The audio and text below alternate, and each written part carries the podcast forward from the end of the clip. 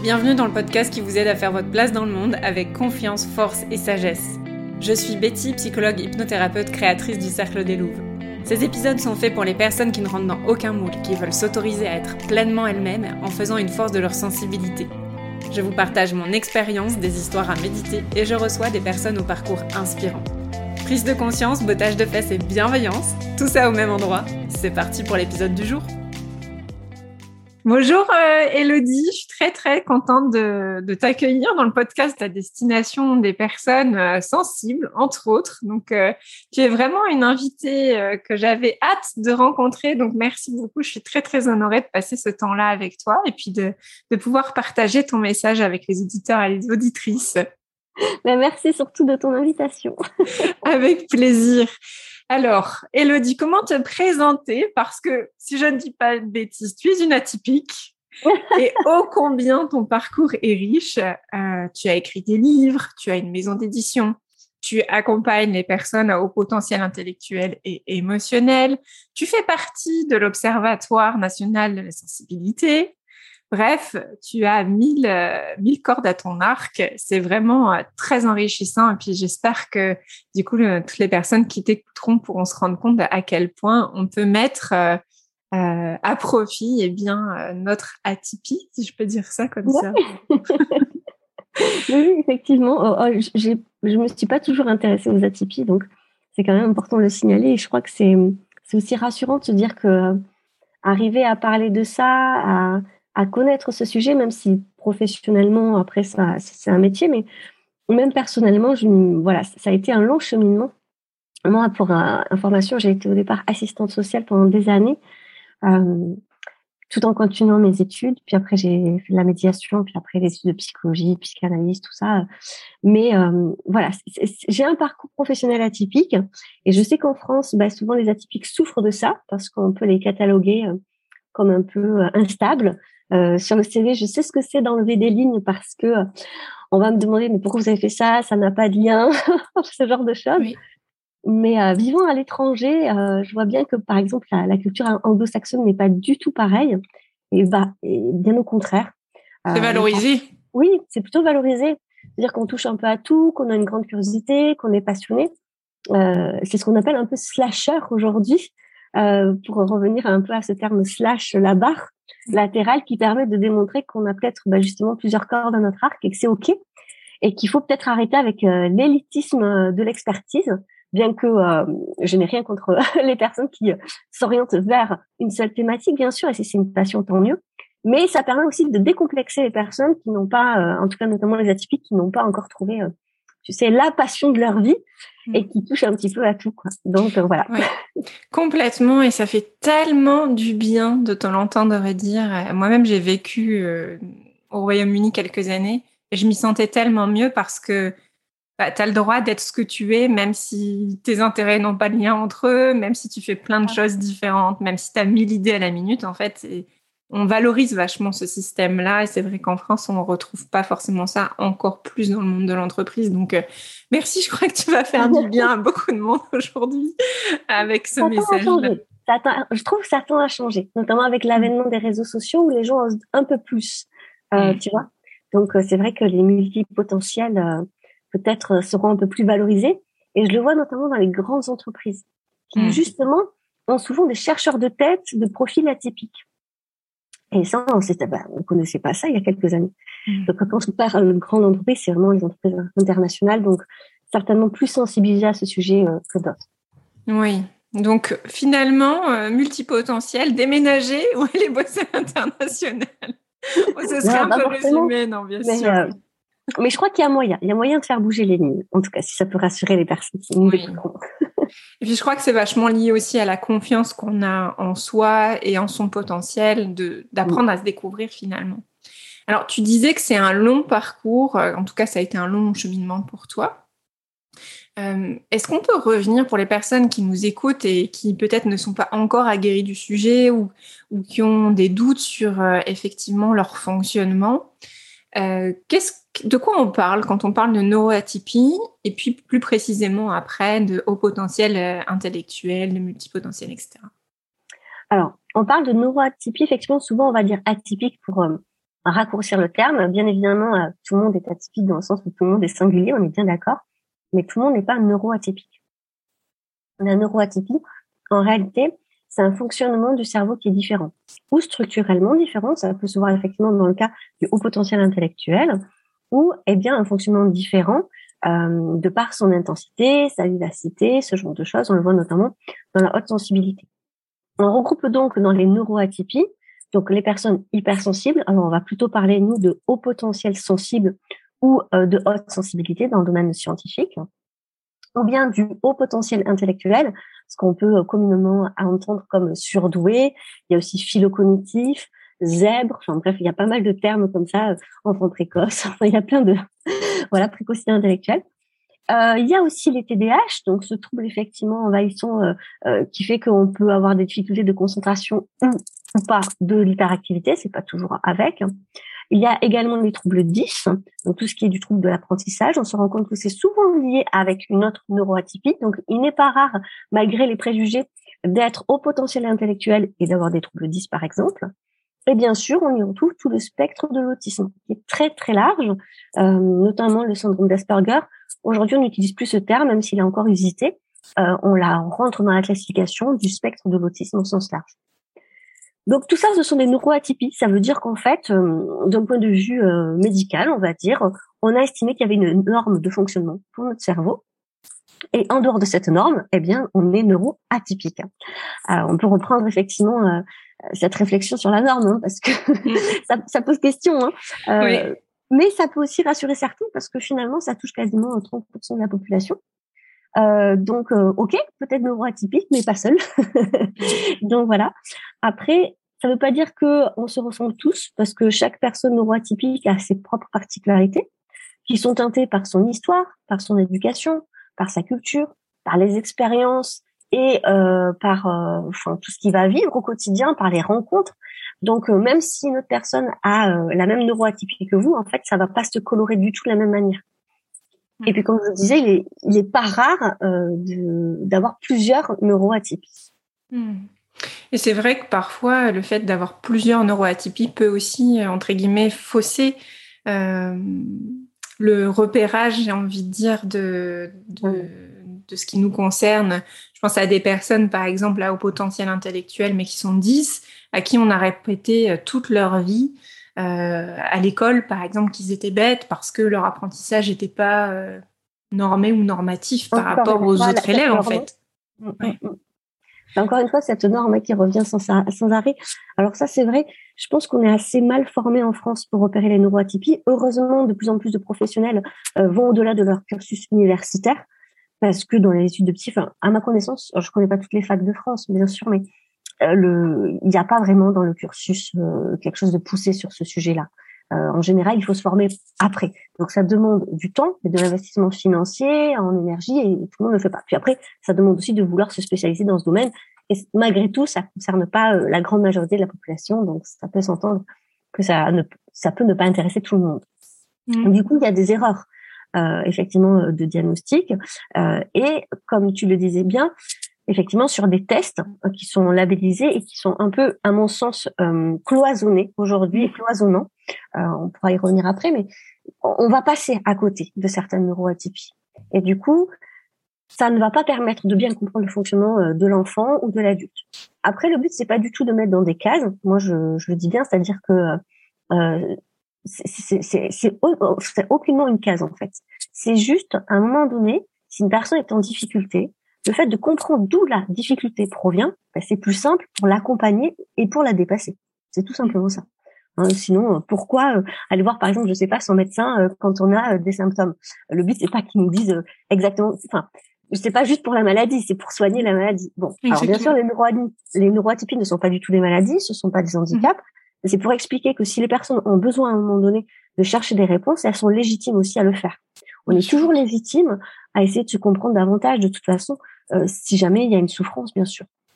Oui, complètement. Puis tu le dis très justement, je trouve que euh, le, test en soi permet de, mettre des mots, de comprendre sa souffrance, son fonctionnement, etc. Et je crois qu'en France, on est plus formé à évaluer à travers les tests euh, qu'à accompagner, parce qu'après, une fois qu'on a le résultat de son test, on fait quoi avec? Exactement ça. Et mm. puis, euh, euh, je pense qu'il faut pas oublier que c'est... Alors, toutes les personnes neurotypiques ne souffrent pas. Hein. Euh, heureusement, il y a plein de gens qui ne verront jamais de psy, ou en tout cas pas pour ce sujet-là. Et il n'y a pas de souci. Attention, heureusement, il faut bien le dire. Il y a un gros billet, je pense, cognitif de penser que ces personnes-là sont forcément malheureuses. Absolument pas. Euh, le biais, c'est que les personnes qui vont consulter, elles ont effectivement une souffrance. Mais ça ne veut pas dire l'inverse que toutes les personnes neurotypiques sont en souffrance. Absolument pas. Oui, totalement. Mais euh, s'il y a une souffrance, il faut pouvoir la détecter. Et il faut comprendre que le fonctionnement neuroatypique amène des symptômes et des réactions totalement différentes, effectivement, qu'une personne neurotypique. Et il faut en prendre en compte. Mmh. Et comme tu dis, c'est-à-dire que le test pour le test, il n'a pas vraiment d'intérêt. C'est qu'est-ce qu'on va ressortir du test euh, l'analyse que le professionnel formé et compétent va faire de ce test pour pouvoir accompagner ou rediriger la personne vers une personne, une personne compétente. Ou et, je pense que ça peut être aussi très perturbant pour euh, les patients ou les personnes qui apprennent à se connaître, parce que bon, moi j'aime pas trop le terme patient, mais c'est très personnel. Euh, quand on vient pour apprendre à se connaître, qu'on passe un test, et parfois le, test il n'est pas probant. On se dit euh, ben voilà, effectivement, le résultat ne laisse pas penser à un haut potentiel intellectuel, par exemple. Mais en entretien, on a euh, beaucoup de signes qui vont nous faire penser que oui, on peut être dans du haut potentiel intellectuel. Ou alors, le test n'est pas probant, mais il est peut-être influencé par le 10 quelque chose. Alors moi, je suis assez en colère sur ça. J'avoue que j'ai une posture assez, pour le coup, euh, peut-être fermée. Mais à mon sens, une personne qui, qui va passer un test, c'est pour avoir une réponse. Euh, donc, euh, il faut, faut pas oublier que si ces personnes en arrivent à un moment donné à, à passer le test, c'est qu'elles s'interrogent énormément sur leur fonctionnement, dans le sens où elles se sentent en décalage. Euh, c'est ce qui revient souvent, ce côté de euh, je dois provenir d'une autre planète, c'est pas possible. Et du coup, forcément, elles vont essayer de se raccrocher aux branches de ce qu'on leur a dit, que ça devait être elles le problème, qu'elles sont trop, qu'elles sont patati, patata. Et en fait, les étiquettes, elles sont déjà collées. Hein. Donc, euh, autant décoller celles qui ne conviennent pas. Et trouver celles, en tout cas, qui nous correspondent le mieux.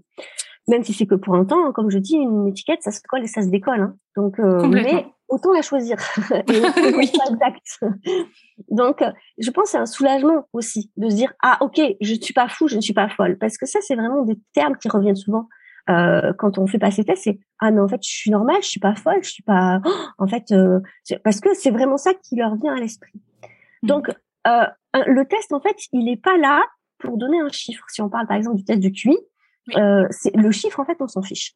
Donc le, le, truc de dire il est incalculable, alors ça, pour moi, c'est une faute professionnelle, dans le sens où on ne peut pas laisser quelqu'un comme ça, euh, en disant c'est juste incalculable, je, je ne sais pas. Non. Si on a besoin aujourd'hui de psychologues formés et compétents pour faire passer le test, c'est parce qu'on a besoin de leur expertise professionnelle pour interpréter le test. Mhm. Sinon, bah, n'importe qui pourrait faire passer un test de QI. Si c'était juste de poser des questions, de voir un résultat et de, en plus, maintenant, c'est dans un logiciel.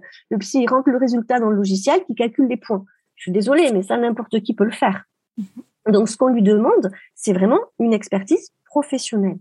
Et si effectivement le chiffre n'est pas probant, c'est donc dans sa posture et dans sa déontologie professionnelle, et même dans son éthique professionnelle, d'aller chercher pourquoi. Pourquoi il y a un écart de points? Qu'est-ce qui fait baisser certains points? Pourquoi dans son observation clinique, il peut repérer de la douance?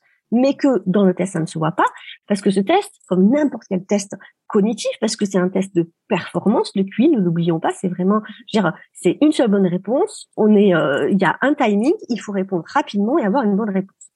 Donc, qu'est-ce qui, il y a plein de choses qui peuvent biaiser un test pareil. Oui. L'anxiété de performance. Ah, exactement, déjà. Mais n'importe le, n'importe quel psy le sait. Oui. Il y a, voilà. Il y a la fatigue, il y a, il y a, la crainte, il y a les fausses croyances qu'on a sur soi. Le nombre de personnes qui disent, ah, mais moi, j'étais nulle à l'école, ou bien moi, je suis nulle en maths. Et du coup, dans ce test, il y a une partie euh, calcul mental. Mm. Donc, forcément, quelqu'un qui bloque en disant, ah, mais moi, je suis nulle en maths, mais il peut totalement bloquer euh, à ce moment-là et perdre des points facilement. Donc, vraiment, euh, moi, ça me met un peu en colère et j'ai plein de témoignages comme ça en disant, ben moi, le psy ou la psy a dit que c'était pas calculable, donc il ne pouvait pas se prononcer. Ben. Enfin, elle est là, son expertise professionnelle quand même. C'est ça mm-hmm. qu'on lui demande. Faut oublier quand même qu'un test de QI, c'est entre 300 voire 700 euros chez, chez certains professionnels, dans des villes et tout. Euh, c'est un coût qui n'est pas du tout remboursé. Mm. Donc moi, si je débourse cet argent-là pour qu'on me dise, je ne sais pas, c'est clair. Mais je suis entièrement d'accord avec toi. Et pour te dire toute la vérité, c'est que là où moi j'exerce, je récupère beaucoup de patients euh, qui viennent en me disant j'ai fait un test, on n'a pas su me dire si c'est oui ou si c'est non. Et donc, on reprend tout à zéro parce que pour moi, de toute façon, on nous apprend à l'université. Le test, c'est un chiffre, mais qui n'a aucun sens en dehors de l'observation clinique. Exactement. On reprend ça et après, on, on, cherche à comprendre et surtout à accompagner, en fait. Parce que le tout, c'est pas juste de poser un mot, mais je crois que c'est quand même très perturbant pour les personnes. Et quand auparavant ils sont passés par un entretien où on leur a dit bah on a un score mais on sait pas trop finalement c'est ni oui ni non, euh, bah pour redéconstruire ce qui a été dit, dire bah voilà moi mes observations cliniques c'est ça et c'est ce que je pense et c'est mon expertise. Mmh, bah oui et c'est comme tu le disais tout à l'heure c'est un cheminement. C'est un cheminement aussi, je trouve, mais dis-moi ce que tu en penses, ça m'intéresse vraiment de savoir. Parce que on a encore cette idée que le haut potentiel intellectuel, c'est être surdoué. Ça veut donc dire être plus doué que les autres dans la croyance collective. Alors en fait, ça n'a rien à voir. C'est un fonctionnement qui est différent. C'est exactement ça. En fait, c'est pour ça que souvent les surdoués eux-mêmes n'aiment pas trop ce terme. Alors mm. après, je, je pense que c'est compliqué parce que plus on multiplie les termes et plus euh, effectivement on est un peu noyé. Euh, il a été effectivement euh, traduit comme ça parce qu'on avait un peu médiatisé le génie de la douance. Et c'est encore l'image médiatique hein, de ces enfants qui ont le bac à 13 ans, qui sont qui ont une véritable calculette dans la tête, donc c'est pas du tout ça la douance. C'est, on peut parler de spectre de douance finalement tant que c'est large. Euh, déjà, il y a plusieurs profils, il y a les laminaires, les complexes qu'on va pas développer, mais du coup, il y a énormément de, de choses. Avant tout, la douance. Alors certes, effectivement, dans le cerveau, on repère un taux de myéline plus important, ce qui va générer effectivement une plus grande rapidité de pensée. Euh, on, souvent, on entend parler de la pensée à l'arborescence. Je fais vraiment une parenthèse là-dessus parce que tout le monde possède une pensée en arborescence. Voilà pourquoi quand vous parlez, je sais pas, de quelque chose avec votre grand-mère, elle va vous dire « Oh, j'ai oublié d'acheter des pommes !» Ça n'avait rien à voir. C'est-à-dire que c'est ça, c'est cette idée de une idée en amène une autre qui en amène une autre. Une pensée linéaire, à mon sens, euh, ça doit être très rare d'en trouver des personnes qui n'ont pas une pensée vraiment linéaire, à part peut-être avoir des certaines maladies euh, du coup euh, neuronales. Mais voilà, par contre, effectivement, il y a cette rapidité, cette rapidité de pensée, euh, mais ça veut pas, ça veut pas dire qu'il y a une plus grande intelligence. Ça veut pas dire aussi qu'elle est utilisée tout le temps et dans tous les domaines. Et ça, c'est important. Je pense que quand on parler de neuroatypie au sens large, on va plutôt parler de, en fait, de récepteurs. On va dire qu'on capte le monde de manière différente, on l'interprète de manière différente et donc on y vit de manière différente. Même si on peut s'y adapter, bien entendu, ça ne veut pas dire qu'on est toujours à côté de la plaque, rien à voir. Mais ça génère effectivement eh bien une manière de voir les choses, de les interpréter, de les vivre différemment. Et c'est surtout ça finalement. Dans la douance, il y a effectivement ce côté intellect, on va dire plutôt cognitif, que tous les atypiques n'ont pas. Donc on est vraiment sur la sphère cognitive. Donc oui, euh, on peut effectivement euh, être très bon calcul mental ou pas. C'est-à-dire que en fait, dans le test de QI lambda, euh, il n'y a pas énormément d'intelligence qui est mise en avant. Hein. Dire, euh, par exemple, l'intelligence artistique n'est pas du tout, du tout perçue là-dedans, et c'est une vraie intelligence. Il y a, il y a plein d'intelligences possibles, et donc il y a plein de manières finalement de développer sa douance cognitive, si je puis dire. Et souvent, les gens la cherchent. Je me rends compte que les surdoués la cherchent le truc dans lequel ils seront meilleurs. Mmh. le souci, c'est que c'est biaisé par notre société par euh, ce côté de performance sans arrêt et dans un seul domaine. C'est-à-dire qu'il faut qu'il se voit, qu'il soit visuel. Alors même qu'en fait, des fois, c'est pas palpable, mais on a des compétences qu'on se rend pas compte. Puis c'est très compliqué de se rendre compte de ses propres compétences. Parce qu'en fait, on est compétent du moment où on y arrive. Mais que quand nous, on y arrive, on trouve ça normal. Oui, totalement. c'est un, peu le cercle dans le sens où, mais non, mais ça, euh, oui, non, mais c'est normal, euh, j'y arrive, mais c'est parce que c'est facile. Oui, mais c'est facile pour toi, peut-être pas mhm. pour quelqu'un d'autre. Mhm. Donc, il y a aussi ça. Et le surdoué a, je pense, quand même une exigence très particulière parce que il a cette capacité de voir ses propres limites sans cesse. Mhm. Donc, forcément, s'il voit tout le temps ses propres limites, euh, eh ben, il y a vraiment ce côté de lui dire, mais non, mais je peux pas être surdoué. Regarde, je n'y arrive pas à faire ça. Je, je, tu vois bien que là, euh, je suis limitée. Tout à fait.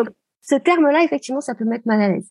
Et en même temps, je trouve quand même qu'il est intéressant parce que il y a ce côté sûr sur le niveau de la sphère cognitive. Il y a ces pensées souvent et qui, qui sont tout le temps dire que il y en a beaucoup qui vont me dire où est le bouton off? Et là, c'est très important de leur dire, mais en fait, il y en a pas, mais ce n'est pas un problème parce que votre cerveau est câblé pour. Ah, ça, c'est puissant, je trouve, parce que du coup, ça veut dire que tu peux faire quelque chose de cerveau qui s'arrête jamais.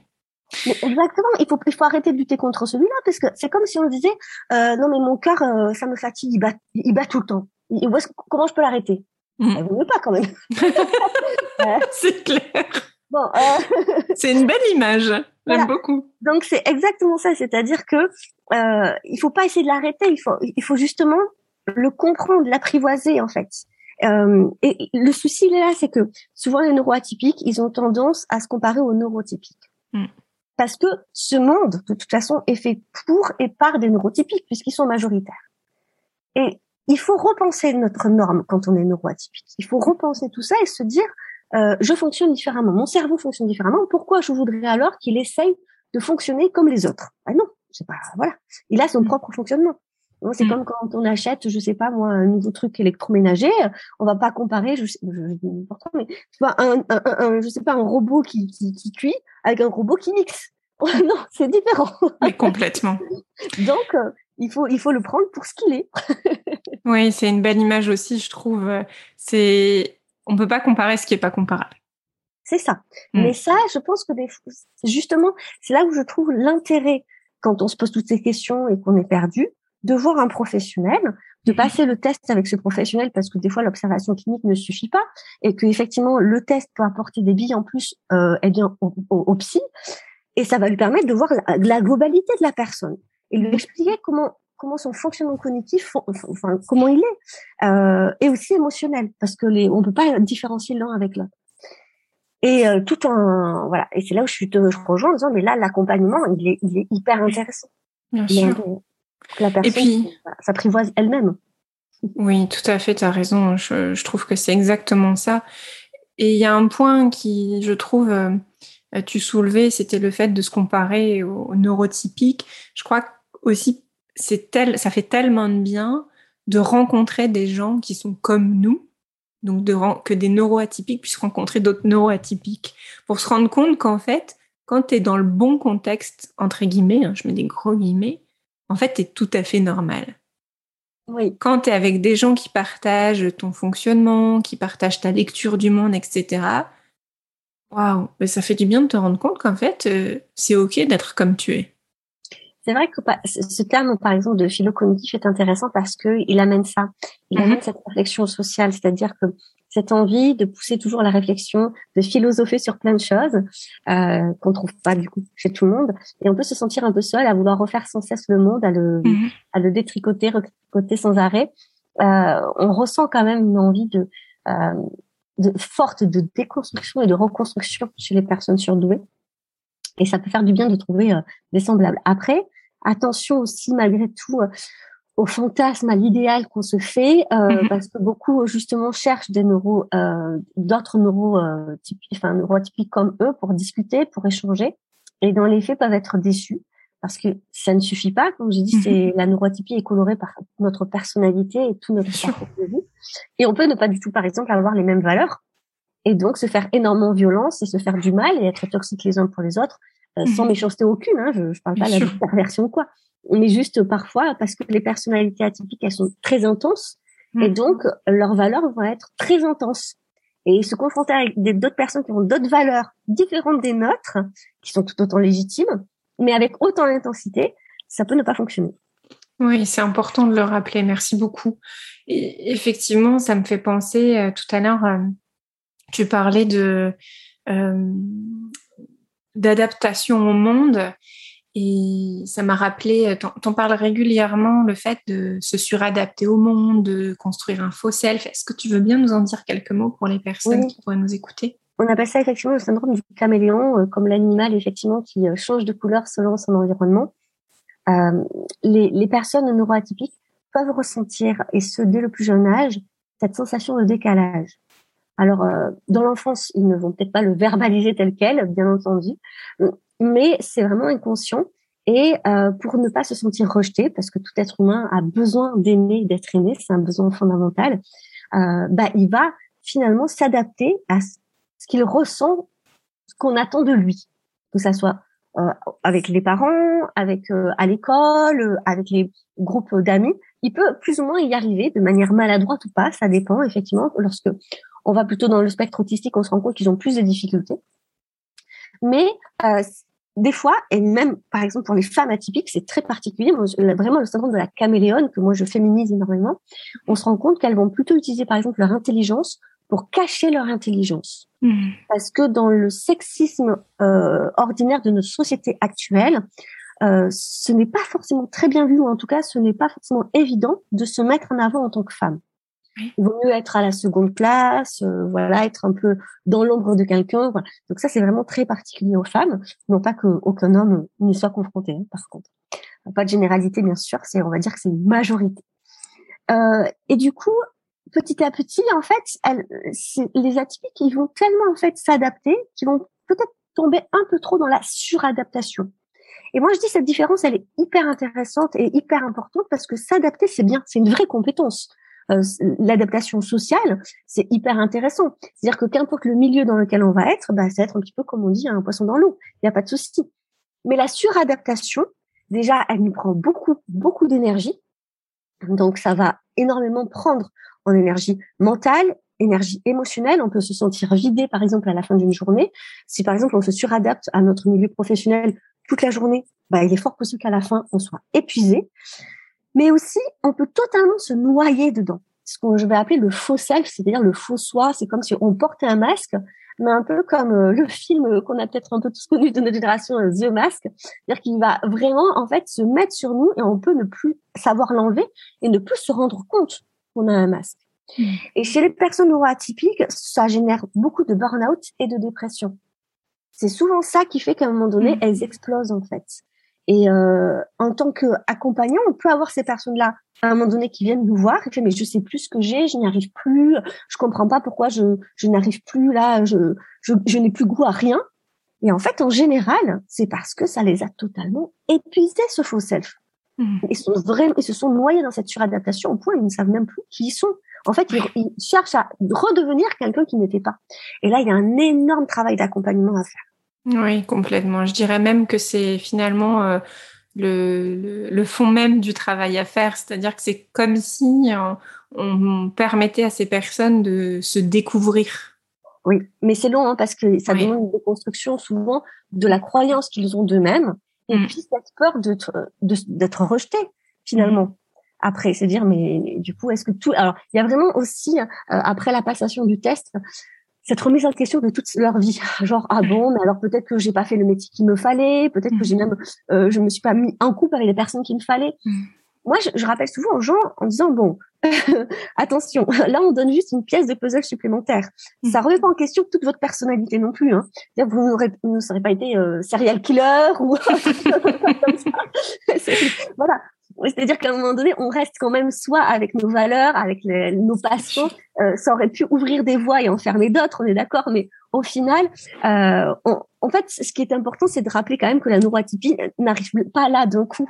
On, on l'est de naissance, on vit avec nos neuroatypies et on meurt avec. Donc, euh, l'un dans l'autre, je pense que les gens ne se plantent pas totalement de vie, euh, même s'ils ne savent pas. Hein. non, mais je suis entièrement d'accord.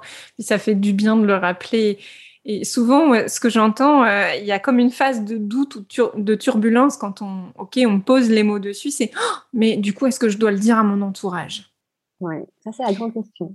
Et des fois, si j'ai envie de dire, c'est un peu à double tranchant. Alors, moi, d'abord, je pense qu'il y a un, travail de légitimité personnelle à faire. Mm. C'est-à-dire que ça, peut être intéressant de, demander à la, personne euh, pourquoi vous voulez le dire? Mm. Qu'est-ce que vous attendez en fait? Alors souvent, c'est soit le dire à ses parents dans le sens euh, tu vois, euh, tu, tu n'as pas su le voir. Enfin, il y, a quelque chose de l'ordre de la reconnaissance en fait. Mm. Euh, je pense que ou bien à son entourage en disant ben, je, suis pas si bête parce que il y, a cette idée encore que c'est lié encore une mm. fois à l'intelligence ou à la bêtise, je ne sais quoi. Mm.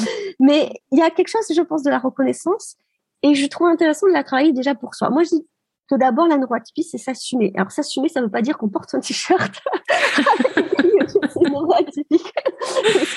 mettre un t-shirt, tu le mets, mais euh, c'est vraiment d'abord se dire, OK, en fait, je vais digérer l'information. Mhm. Après, je comprends qu'on ait envie des fois de le partager avec des personnes de confiance. Et c'est ce que mhm. moi, je propose en disant, est-ce qu'il y a des personnes de confiance auprès desquelles vous pouvez mhm. parler de, de tous émotionnellement, ça peut effectivement, ça chamboule, c'est sûr.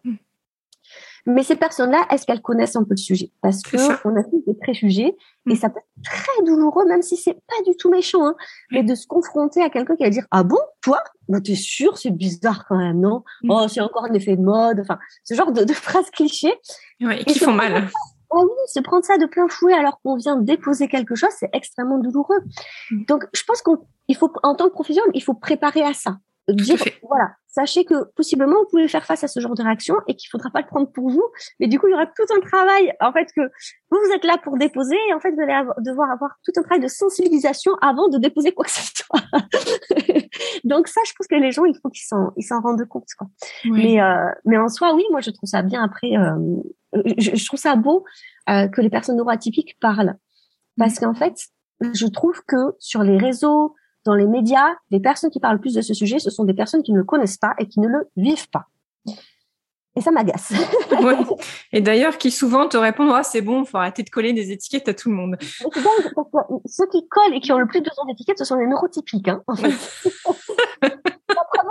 la preuve en est, c'est pas parce qu'il y a une norme et qu'ils se sont rendus compte qu'il y avait des gens qui sortaient d'une norme qui nous ont posé cette étiquette. Mm. Parce qu'en fait, en soi, il n'y avait pas forcément besoin de, ça. Mais mm. comme quoi, dès qu'on sort d'une norme, euh, les neurotypiques ont vraiment besoin de classifier, justement. Mm. Mais attention, ils veulent pas nous enfermer dans une case. Oui, et c'est vrai que du coup, c'est un sujet délicat euh, à aborder, notamment, euh, on en parlera peut-être tout à l'heure par rapport aux enfants, par rapport à la scolarisation, etc. Mais, mais même, euh, même en entreprise, quand c'est pas forcément recherché ou valorisé. Et tu disais tout à l'heure, tu parlais des femmes et ça faisait partie des points que, que j'avais envie d'aborder, puis tu l'as fait très naturellement, je te remercie. C'est, je ne sais pas d'où ça vient, mais j'ai l'impression que les femmes ont plus de difficultés à se reconnaître ou à accepter leur neuroatypie Alors, ça dépend des neuroatypies. Oui. Là encore, malheureusement, alors que toutes les neuroatypies ne sont absolument pas genrées, ça a été largement démontré, mhm. ça concerne autant les hommes que les femmes. Euh, le sexisme, on peut pas, on peut pas nier qu'il y ait du sexisme dans nos sociétés. Bien sûr, ça dépend de la culture dans laquelle on est ancré, mais je me rends compte que les femmes, ok, elles arrivent euh, facilement à dire qu'elles sont potentiellement hautement sensibles, donc hypersensibles, c'est quelque chose qui ne les dérange pas. Par contre, de parler de la douance, là, c'est compliqué. À, à l'inverse, les hommes, euh, la douance n'est pas forcément un sujet qui vont les mettre mal à l'aise. Par contre, l'hypersensibilité beaucoup plus. Ouais. Donc comme quoi, c'est quand même bien genré. On peut pas, on peut pas dire l'inverse. Il y a du sexisme là-dedans. Pour les femmes, euh, effectivement, la plupart, et je pense bien 80-90% d'entre elles, elles s'interrogent sur potentiellement leur douance lorsqu'elles ont un enfant, en fait, qui a été détecté surdoué. Mm. À chaque fois, c'est comme ça. Et elles ont du mal à passer, euh, ça arrive, hein, heureusement, hein, mais elles ont du mal à passer euh, sans ça. C'est-à-dire qu'en fait, elles vont aller consulter pour leur enfant. Euh, le psychologue, la psychologue va leur dire, ben voilà, certainement que, enfin, en tout cas, on va faire passer le test, votre enfant est. Et il va poser la question de manière euh, simple est-ce que vous, le papa, voilà, quelqu'un dans la famille euh, l'est également? Et là, alors là, à 100% des cas, c'est oh ben forcément le papa. Hein. Ah ben c'est sûr, ça peut pas être moi. Ah non non, ça doit être le papa. Ah oui, ça doit être le papa. Voilà. Euh, et, et, même on le voit à la passation du test, je trouve. La majorité des hommes, donc pas ne pas faire de généralité encore une fois, mais la majorité vont être soulagés après le test ça va apporter des réponses, il va y avoir une sorte de soulagement, mais il y a bien sûr beaucoup d'émotions accompagnées derrière. Tandis que la femme, elle va être paniquée. Mm. Dans beaucoup de cas, elle va mettre beaucoup de temps à accepter. mais même des années. Hein. Elles peuvent remettre en question même l'expertise le, du professionnel en disant, mais mm. il ne doit pas être compétent, c'est sûr, c'est pas possible. Pas mm. possible. Il se trompe.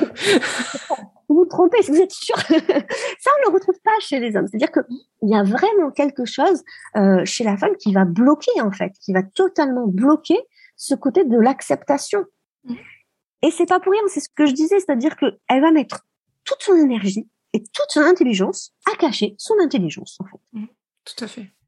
Et dans les faits, on peut le comprendre. on peut le comprendre parce que le témoignage, on lit beaucoup, beaucoup de femmes et beaucoup de femmes témoignent que, par exemple, une fois qu'elles ont su qu'elles étaient surdouées, leurs maris les ont quittées. Dans l'inverse, non, on lit pas de témoignages de femmes qui quittent leur mari parce que il a été surdoué. Donc, je pense que c'est important aussi de, de, se rendre compte qu'elles savent aussi l'impact que ça peut avoir sur leur vie. Mmh. Oui, c'est potentiellement faire face au rejet, en fait. Et oui, et alors là, je me questionne, pourquoi on rejetterait une femme surdouée?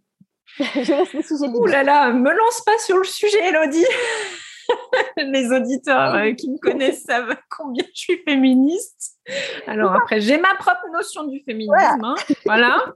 Euh, mais il y a une vraie question sociale euh, à, se poser sur la question. Mm. Et, je pense que les femmes inconsciemment le savent. Et c'est pour ça que beaucoup d'entre elles ne veulent pas passer le cap du test, parce qu'elles savent que ça peut changer beaucoup trop de choses et qu'elles sont pas prêtes. Et elles ont ce recul pour le dire en plus. Hein. Elles le verbalisent très bien. Mm. Et, j'ai envie de dire, en même temps, le test, il n'est pas obligatoire. Hein. Personne n'oblige qui que ce soit à passer un test, heureusement. Et on n'est pas obligé de le dire non plus. Et bien sûr. Juste de travailler sur soi et son fonctionnement sans pour autant euh, ça. sortir, comme tu disais, avec son t-shirt euh, surdoué. Allez, on va faire des t-shirts surdoués pour euh, sensibiliser le monde. Mais moi, je trouve ça beau quand, du coup, justement, il y a des femmes. Euh, tu vois, j'ai lancé le, hashtag femme atypique suite à mon livre, justement, femme atypique. J'ai lancé le hashtag femme atypique. Et, et, et j'aimerais, j'aimerais que les femmes l'utilisent euh, de plus en plus. Tu vois, je trouve que c'est justement à elle de porter ça et de démontrer que c'est ok en fait d'être atypique. C'est pas une tare. On n'est pas plus hystérique parce que ça, ça revient souvent en disant euh, voilà, euh, soit me voit trop masculine parce que j'ai un peu trop de personnalité, soit les autres femmes me jalousent parce que justement j'ai moins de difficultés à parler avec d'autres hommes ou je sais pas parce que moi je, je là-dessus. Euh, soit bah au travail je suis toujours à la seconde et j'arrive pas à, à, obtenir le poste, mais j'ose pas. Enfin, il y a plein de choses comme ça et je me dis mais la manière de faire des choses, tu vois, sur le sujet. Et, je trouve beau. Euh, alors après, on le voit. Franchement, sur les réseaux sociaux, euh, moi, je, je m'affiche. J'ai pas de difficulté, mais euh, je me rends bien compte, par exemple, que les, c'est souvent des femmes qui vont suivre. Rares sont les hommes. Euh, les, les, les hommes ont plus de mal à suivre des femmes euh, qu'inversement que les femmes à suivre des hommes, par exemple, sur les réseaux sociaux. Mais aussi, les critiques qui peuvent se faire, euh, elles sont rarement sur le contenu même elles vont être sur le, sur le physique, par exemple, de la femme, euh, ce genre de réflexion.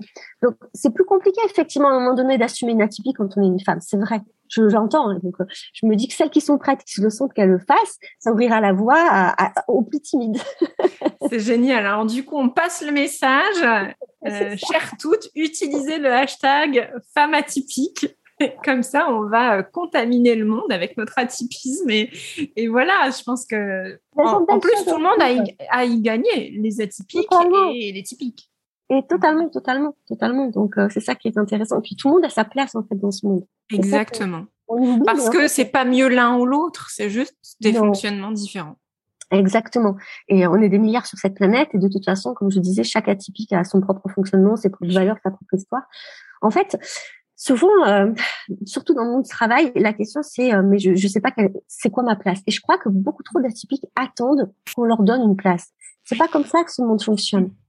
Et il y a personne qui va vous dire ah elle est là ta place, vas-y, je t'y mets, tu peux y aller. Prends-la, crée-la.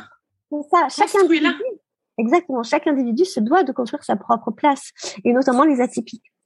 Le souci, c'est que c'est toujours plus stressant, c'est vrai, moi, j'utilise souvent cette métaphore en disant, si tu as un terrain vierge et qu'on te dit, tu as tout ce terrain, vas-y, fais ta maison. Et qu'on ne sait pas faire une maison, bah, c'est un peu la panique. C'est sûr qu'arriver avec une maison déjà construite où on pose ses valises, c'est très rassurant. Mais quand on est atypique, bah, la maison, elle va pas convenir. Parce qu'elle est faite pour les typiques. Donc, il va bien falloir euh, trouver l'énergie, les ressources mm. pour construire sa propre maison. C'est pour ça tout que... le travail de l'accompagnement. Et voilà, c'est pour ça que souvent, euh, alors souvent quand on dit accompagnement, je crois qu'il faut quand même rappeler qu'on n'accompagne pas les personnes neuroatypiques de la même manière que le neurotypique, oui. parce qu'elles vont très très vite, qu'elles ont une grande introspection personnelle mmh. et qu'elles ont besoin, en plus, je pense, de plus d'autonomie dans l'accompagnement que les personnes neurotypiques qui ont un peu plus besoin qu'on va leur tienne la main, on va dire. Mmh.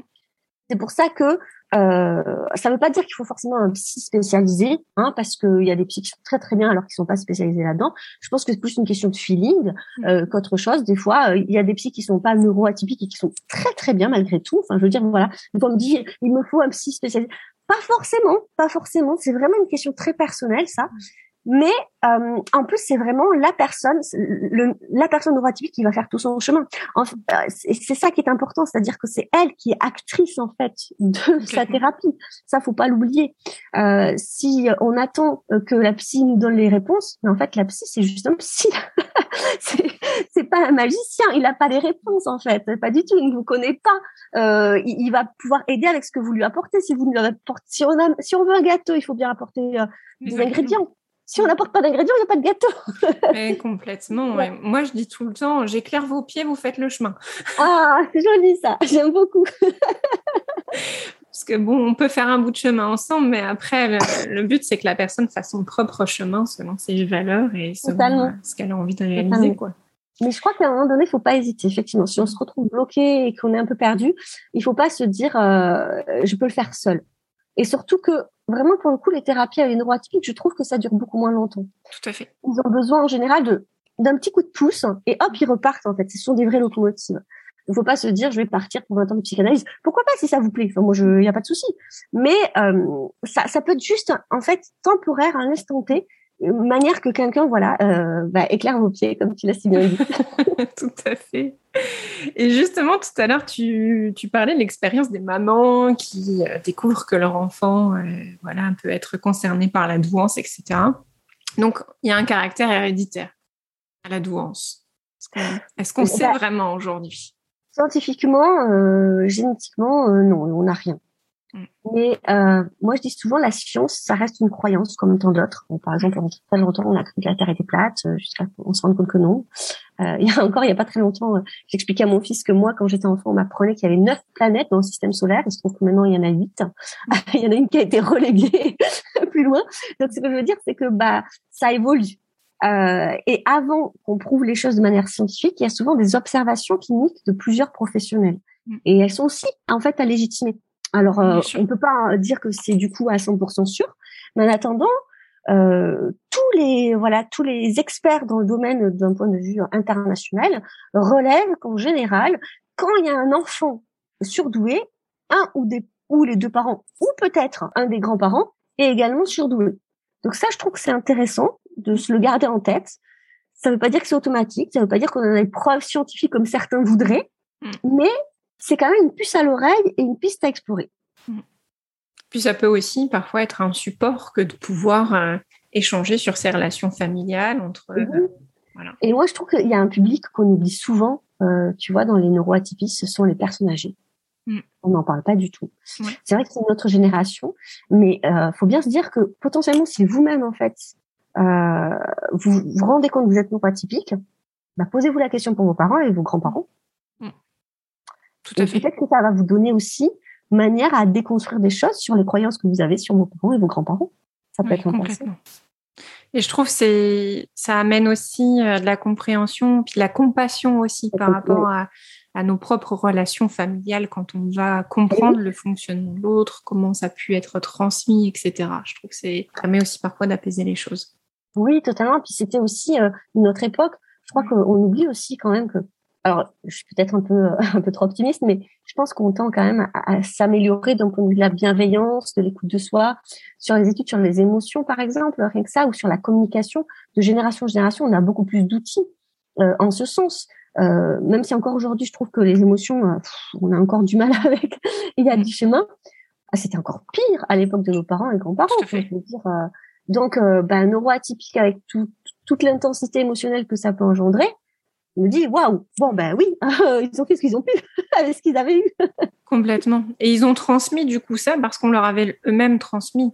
Moi, j'observe qu'il y a beaucoup de personnes euh, neuroatypiques qui manquent de confiance en eux et qui se disent oui, mais j'ai pas le droit de montrer ses faiblesses, j'ai pas le droit de montrer mes vulnérabilités parce que je dois être fort, je dois cacher. Euh, si je ressens de la colère ou de la tristesse, je n'ai pas le droit de la montrer, etc.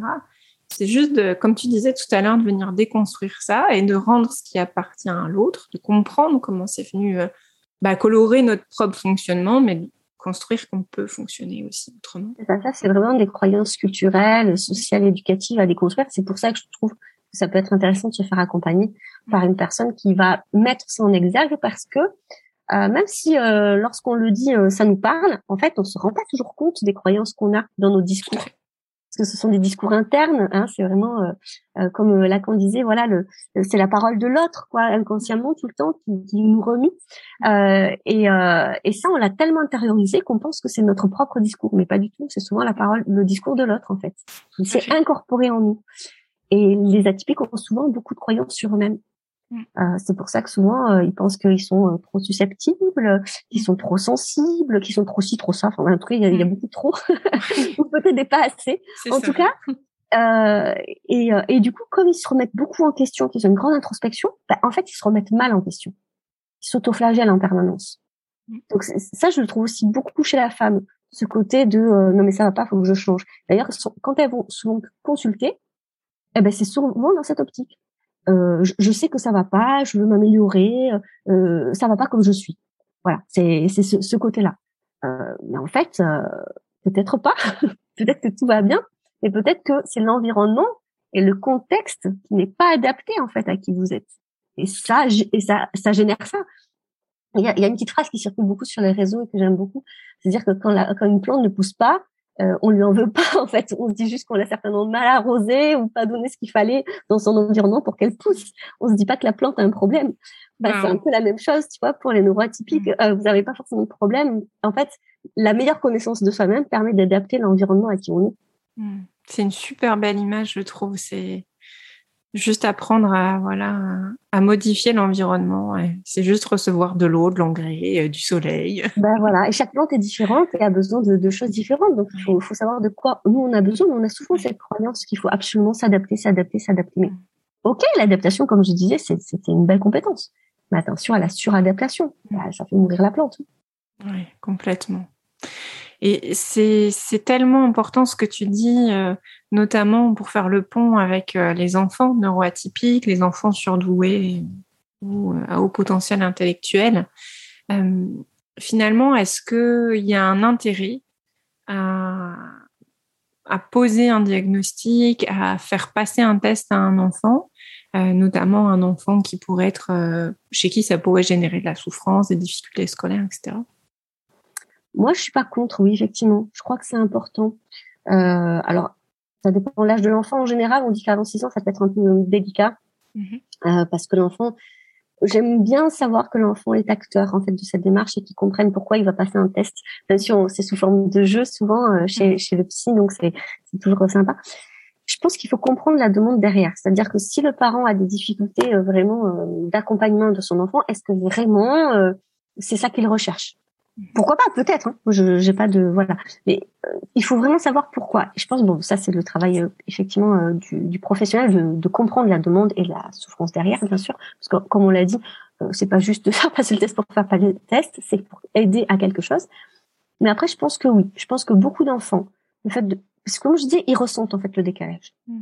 Ils le ressentent, et mais très très jeunes, hein, vraiment. Si on interroge même des enfants de 3-4 ans euh, qui sont surdoués, euh, mm. ils leur disent, ils le disent avec leurs mots, mais ils le disent très clairement. Euh, par exemple, non mais je, moi je n'aime pas rester avec les autres enfants. Je n'aime pas faire comme les autres enfants. Je, je crois que j'ai un problème euh, parce que je, je veux pas jouer avec leur jeu. Mm. Des mots comme ça, mm. en fait, ça peut déclencher beaucoup d'angoisse chez l'enfant.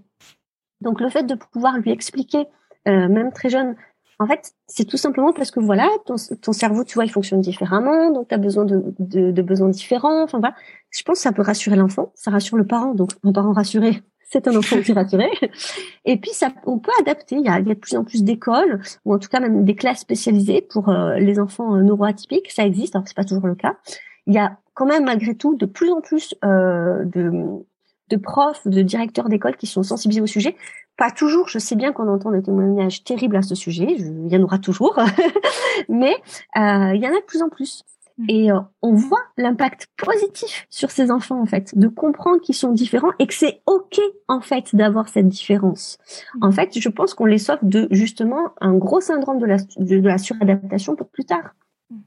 Et euh, alors après, est-ce que c'est obligatoire? Bah, Toujours pas. Hein. Comme je le disais, le test n'est pas obligatoire. Il y a énormément d'enfants et d'adultes neuroatypiques qui ne savent pas qu'ils sont neuroatypiques et il n'y a pas de problème avec ça. Mais s'il y a une souffrance, je pense que ça peut être important, oui. Hmm. Ça peut soulager tout le monde.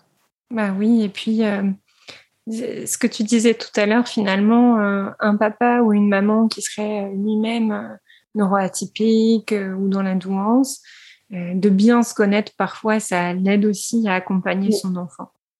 Combien de parents finalement beaucoup de mamans. J'avoue que moi, je vois beaucoup plus bah les mamans que les papas.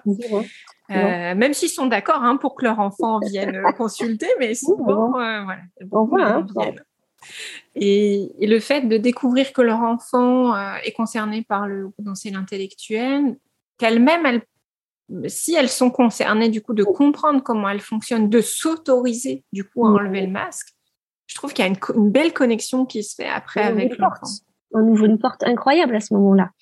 Euh, moi, je dis souvent, bah, c'est un, un, moyen de, de se reconnecter à sa, à sa propre enfance, de faire le deuil de certainement d'autres choses. Alors, il y a des peurs à accompagner à ce moment-là, parce que il y a la peur de dire, ben moi, ça a été tellement compliqué d'être différent ou différente, que j'ai pas envie de ça pour mon enfant. Oui, mais justement, vous, vous le saviez pas. C'est ça qui était compliqué, en fait. C'est de ne pas le savoir, de ne pas comprendre, de ne pas mettre des mots dessus, en fait. Et donc, du coup, potentiellement, euh, d'aller chercher des réponses là où elles n'y sont pas.